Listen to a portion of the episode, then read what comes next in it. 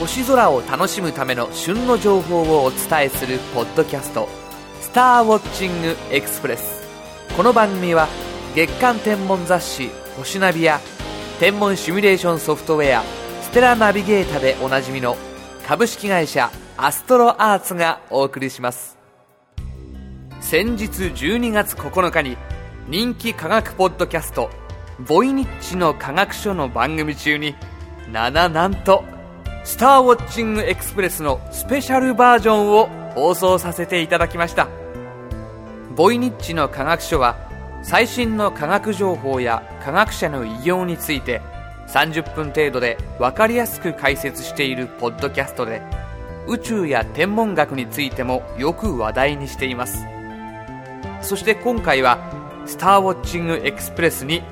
なんとそのボイニッチの科学書が登場しちゃいます。というわけで現在番組コラボを実践中です。ポッドキャストというフットワークが軽いメディアだからこそ実現できた新しい試み。ご提案やご感想などありましたらぜひぜひ教えてくださいね。2006年。今年も実にさまざまな星空をめぐる出来事がありました。そしてきっと人それぞれに思い出深かった星空があると思います。そこでスターウォッチングエクスプレス的2006年星空をめぐる出来事を独断と思い入れたっぷりに選んでみたいと思います。というわけで今回は特集フラッシュバック2006をお送りいたします。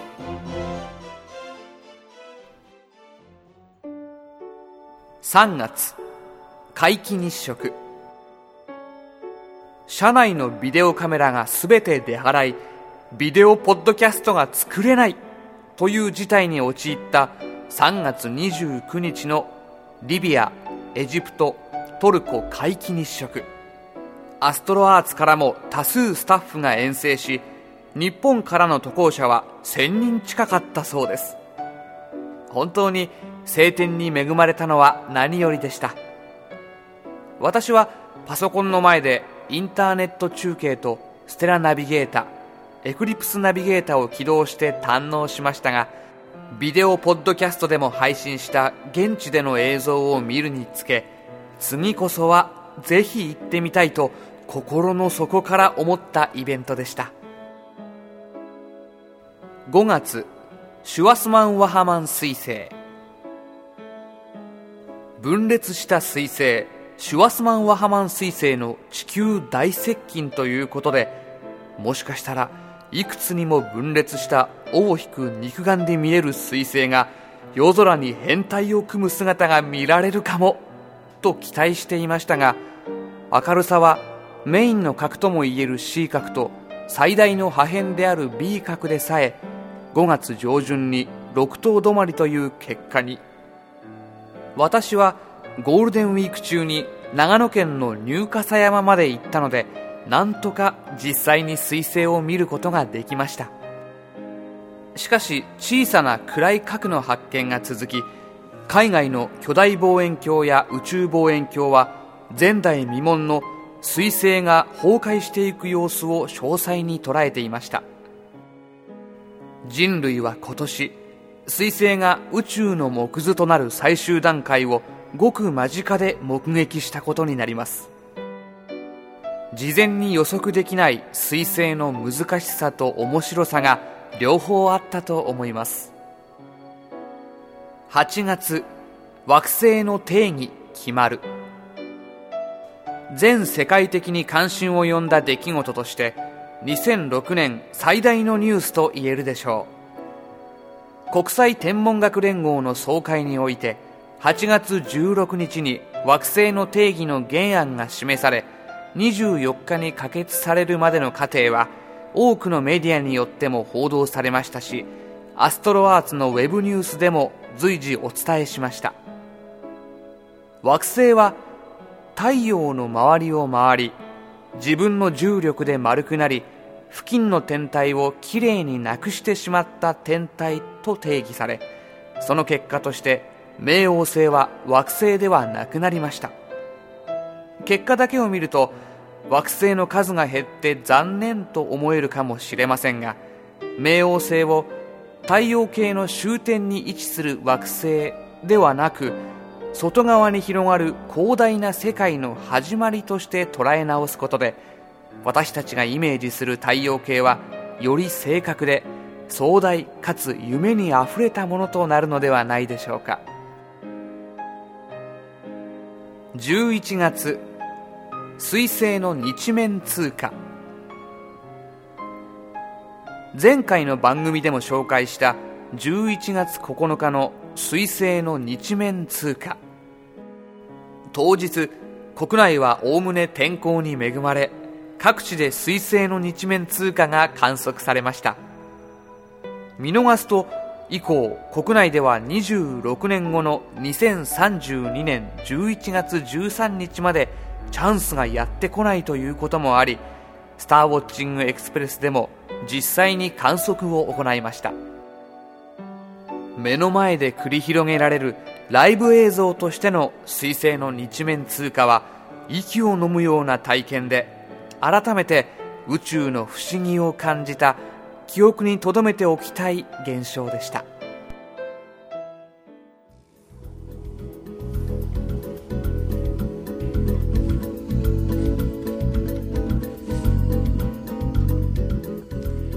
スターウォッチングエクスプレスをお聞きの皆さん、こんにちは。最新科学情報ポッドキャスト番組、ボイニッチの科学書の中西隆之と、BJ です。え本日は、スターウォッチングエクスプレスの時間を少々お借りして、中西隆之が考える今年最大の天文宇宙関連のニュースという感じでね、お話ししてみたいと思うんですけれども、う。はいはい。あのスターウォッチングエクスプレスと言いますと、まあ、アストロアーツさんのポッドキャストなんですがそうですねこ。ちらのウェブサイトの方に、うん。えー天文関連のうんニュースのコーナーがありまして、はいはい。えーこの中から私が今年注目しておりました話題ベスト3というのを選んでみましたうん。一つ目はね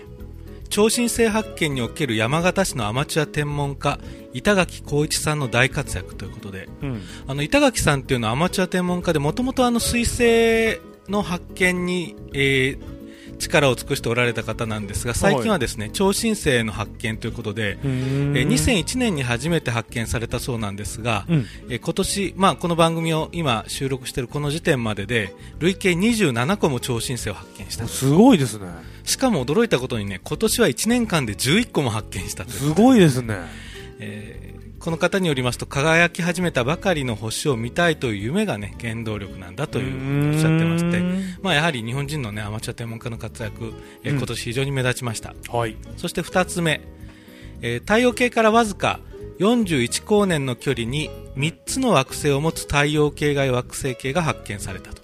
うん。でもこれだけだともう今太陽系外惑星系って全然珍しくないじゃないですか、はいはいはい。でもこのえー41光年のところに発見されたものは3つとも比較的質量が軽いと、うん、まあ、大体海洋星程度の大きさっていうことで、地球の3倍ぐらいであの見つかる惑星っていうのは大きくないと見つからないので、うん。えー今まで見つかっているのは木星よりももっと大きかったりねそういうものが多かったんですけれどもこれは比較的小さいとはい。しかもねえーその3つの中で最も外側を回っている惑星はどうやらハビタブルゾーンにありそうだっていうことでハビタブルゾーンっていうのは私たち人間のような水ベースの生き物が生存可能な領域ににありそうだっていうことで、これが非常に珍しいという、ねうんお話ですね、はい、3つ目はですねはい。アメリカの大学を中心とする研究チームが天の川銀河のごく近くに星の大集団を発見したという話題なんですがうん。地球からわずか3万光年しか離れていない場所に10万個程度の星からなる巨大星団が見つかったんだそうです。ほでこれはですねえ方向としては乙女座の方向という方角にありまして、うん。大きさは満月の5000倍もあると。満月でも十分大きいですよね、五はい円玉の穴と同じぐらい、あれのはい。5000倍ぐらい大きくて。これはどうもね、天の川に、私たちがいるところですね、はい。天の川銀河に小さな銀河が今まさに飲み込まれそうになっている状態だっていうことでね、今まで遠くの銀河一生懸命見ていたんですけど、どうも銀河系にその飲み込まれそうになっている銀河があったっていうこの発見なんですね。はい。で、まあ、今、12月なんですけれども、うんえー乙女座は早朝でなければ見ることができないんですが、春になりましたらね、ちょうどあの皆さんの会社帰りの時間にちょうど良い頃合いになりますので、えー会社帰りにひ南東の方向になりますけどね、南東の方向を見上げていただいて、えー乙女座のあたりにね、あ、今まさに飲み込まれそうになっている銀河があるんだなということで、銀河のスケールの大きさを感じていただけたらと思いますね。ということで今年は、えーベスト3はまずアマチュア天文家板垣さんの活躍。はい。そしてハビタブルゾーンに惑星が見つかった。うん。そして今天の川銀河まさに別の小さな銀河を飲み込みつつあると。はい。いうお話を選びました、うん。えーボイニッチの科学書はインターネット放送局クリラジが毎週ポッドキャストで配信してますね。はい。えー最新科学情報をいろいろ取り揃えております、うん。えーお聞きにいあ聞いてみようかなという方は iTunes ストアのあの右上の検索窓のところにはいはい。クリラジでいいですねクリラジで入れたら出てくると思います。で検索して、まあ、登録していただけたらと思います思います。それでは「スターウォッチングエクスプレス」のリスナーの皆さんまたお会いしましょうさよなら。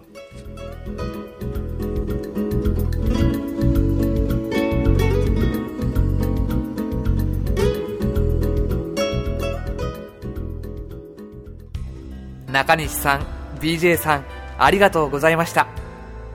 ボイニッチの科学書らしいセレクトで思わず聞き惚れてしまいました。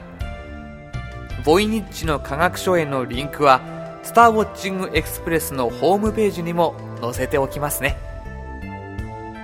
今回コラボレーション番組を制作することになった経緯などについてはアストロアーツのウェブニュースとして公開していますのでチェックしてみてくださいね。さて2006年をフラッシュバックしていただけたでしょうか？もっと事細かに思い出したい方はスターウォッチングエクスプレスのバックナンバーを続けて視聴してみてくださいね。今年もいろいろあったなとしみじみ思い。さて来年は？とワクワクしちゃうこと受け合いですよ。今週のインフォメーション。